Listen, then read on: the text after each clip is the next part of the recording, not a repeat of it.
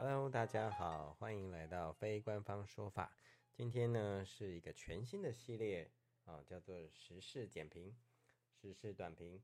那今天要跟大家分享的是一个在十月跟十二月上旬都有的一个新闻，就是呢考试院发布呢我们的国家考试呢即将要数位转型，那将来会有更多的电脑考场。那这是考试院所发布的新闻。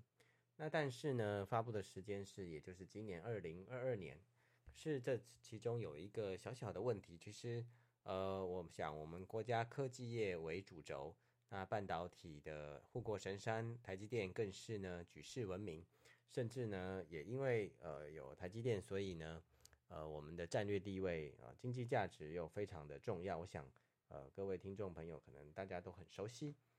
那可是既然是这样，那为什么我们？号称电脑电子王国，却是在二零二二年才迈向所谓的呃国家考试电脑化呢？这真的是一个非常有趣的一个思考角度。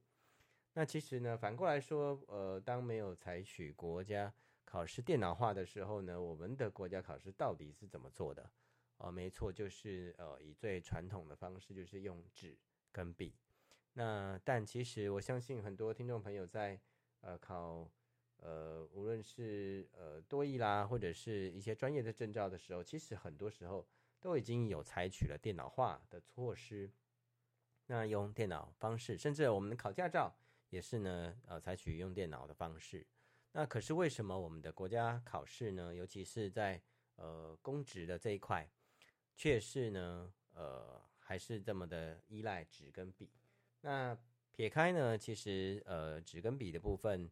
呃，有些人就是怎么样字都写的不不漂亮之外，甚至呢有时候又呃写错字，那需要修正带或修正液等等环保的问题之外呢，其实呃电脑化真的是可以呃避免很多的争议，尤其啊、我想大家也一定能够接受。我想这个时代所产生的公务员，如果他还说他不会使用电脑，那该会是多么何等荒谬的事情。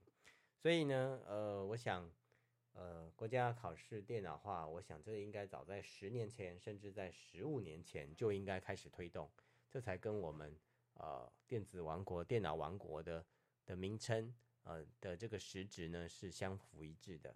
那当然，呃，最终呢，我们的考试院终究还是在推动，那是令人欣慰。但呃，其实我想这个数位转型更是要加快，不因为。呃，我们的数位部在今年也成立啊、才开始这么做。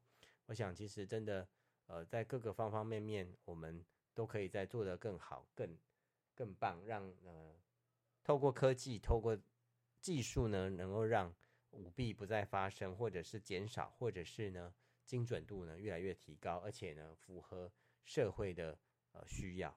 那以上就是这一节的呃时事点简评，欢迎你的收听。那请帮我按赞、订阅、加分享，谢谢。